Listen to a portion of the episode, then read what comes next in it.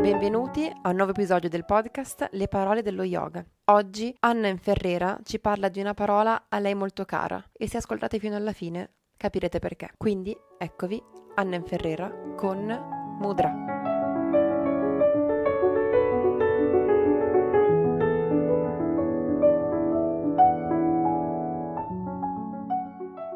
Oggi vi porto questa parola, mudra. È un termine che avrete probabilmente già sentito, soprattutto nell'ambito yogico, quindi all'interno di una lezione di yoga, se si parla di qualche testo. È una parola che abbiamo già incontrato, che incontriamo spesso. Vorrei partire riportandovi un paio di estratti dal testo di Hatha Yoga Pradipika, che è un testo sacro nello yoga molto antico, nel quale si parla proprio delle mudra. Rivela rivelate da Shiva celeste, conferenti gli otto poteri, care al cuore di tutti gli uomini di potenza, sono difficili da eseguire anche per i saggi. Nello specifico in questo passo della Yoga Pradipika ci si riferisce, quando si parla delle mudra, a Mula Bandha Mudra, a Uddiyana Mudra, a Ashvini Mudra, quindi delle mudra che in realtà non si eseguono con le mani, non sono dei gesti che eseguiamo con le mani, bensì con altre parti del corpo, per questo si dice sono difficili da eseguire. Ma vediamo ancora un altro passo. Le posture, i vari metodi di controllo del respiro tecniche denominate mudra e la concentrazione sul suono, ecco la sequenza della pratica dell'Hatha Yoga.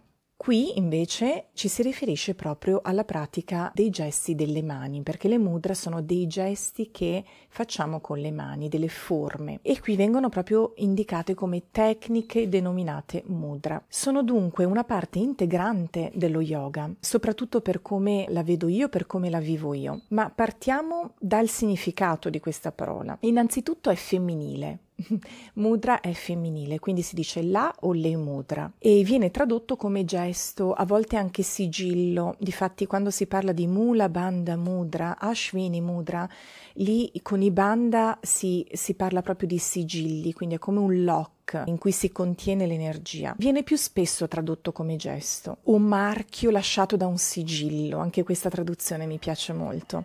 Ma se guardiamo la radice mood, la radice mood significa anche piacere. A me piace moltissimo questa traduzione. Se uniamo mood a Drew troviamo estrapolare, tirare fuori, quindi tirare fuori il piacere da questa pratica. Diciamo che le mudra agiscono su tre diversi livelli del nostro essere, sul piano fisico, sul piano mentale, sul piano spirituale e ci servono a riallineare uno o tutti e tre i livelli all'interno del nostro essere. Molti medici che abbracciano e praticano la Ayurveda integrano nelle loro prescrizioni, nei loro rimedi e nelle loro terapie le mudra, quindi vengono utilizzate anche proprio a scopo terapeutico. Infatti esistono delle mudra per proteggersi da energie pesanti, negative, chiamiamole così, ma anche entrando in spazi meno esoterici, ci sono mudra che ci aiutano a facilitare dei processi di detox, quindi utili per disintossicare il corpo fisico, alcune particolarmente efficaci per entrare in uno spazio di meditazione, altre specifiche per alleviare lievi disturbi dal mal di gola al mal di testa, lievi allergie. Diciamo che questo modo di unire le dita e di disegnare ver- dei diversi gesti con le mani agisce sui centri energetici del nostro corpo. Perché? Perché nelle dita ci sono terminazioni delle nadi. Le nadi sono dei canali energetici come delle vene all'interno delle quali scorre la nostra energia. Quindi vogliamo considerare l'area della mano come una zona di riflesso eh, di una parte associata al corpo, di una parte associata, di parte associate al cervello. Ecco quindi che le mani diventano come uno specchio del nostro corpo e della nostra mente. Ma non solo, ogni dito rappresenta anche la connessione con un elemento.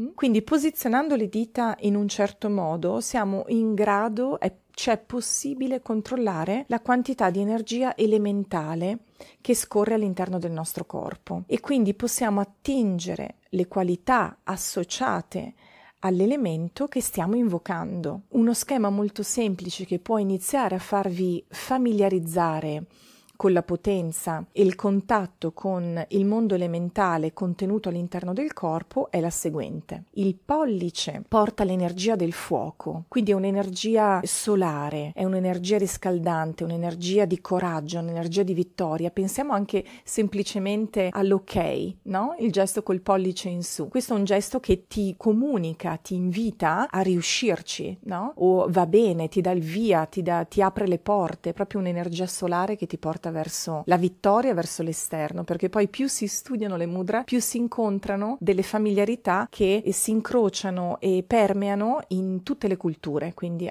non solo si esce dall'India, ma si va anche nella nostra cultura, no? Quindi il gesto col pollice all'insù. L'indice invece, l'indice è, la, è l'elemento aria, legato all'elemento aria, legato all'elemento del, del movimento, e quando noi dobbiamo indicare dove andare, con cosa puntiamo, non col mignolo, puntiamo con l'indice, no? Quindi è l'energia di movimento, l'energia di leggerezza, è l'aria. Il medio è lo spazio, è l'espansione, è l'apertura. Lo si percepisce molto chiaramente quando si invitano delle mudra coinvolgendo questo, questo dito. L'anulare è la terra, è la stabilità, è il radicamento. L'elemento terra è legato a questo dito. Il mignolo è l'acqua, è la mobilità, il saper fluire, governa molto i liquidi all'interno del nostro corpo. Quindi le nadi, le vene attraverso le quali scorre l'energia, gli elementi, connessioni con parti del nostro cervello, connessioni con diverse parti del nostro corpo. Sembra tutto molto poetico,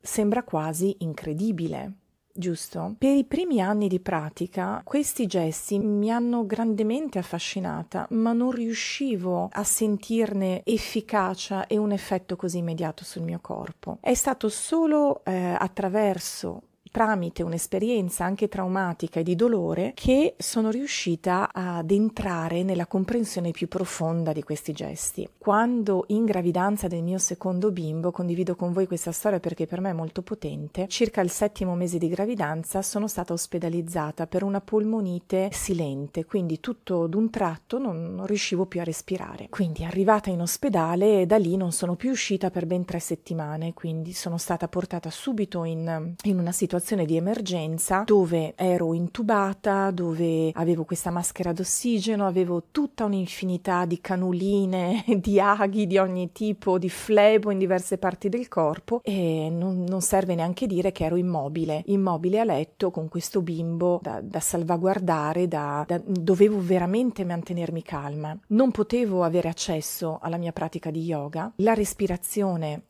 lasciamo stare perché ero proprio appesa ad un filo, sentivo sentivo che la mia energia vitale era appesa ad un filo. Il prana nel corpo scorre grazie all'energia dei nostri polmoni. I miei polmoni erano a dura prova, quindi stavano cercando di lottare per continuare a portare avanti il loro lavoro. Quando dopo pochi giorni sono riuscita a prendere le mie energie, un parolone, vagamente a ristabilire uno stato di presenza perché continuavo ad oscillare fra i mondi, diciamo così, mi è venuto spontaneo chiamare le mudra mudra. E quindi ho cominciato distesa a letto, coperta da tutti questi accessori e attrezzi, ad unire le dita delle mani e cominciare a praticare questi gesti che eh, ormai erano diventati miei perché erano anni che li praticavo. Ed ecco che in quello stato di quantità energetica così bassa riuscivo a percepire come dei piccoli ruscelli di energia che si muovevano nel mio corpo, con delle direzioni estremamente precise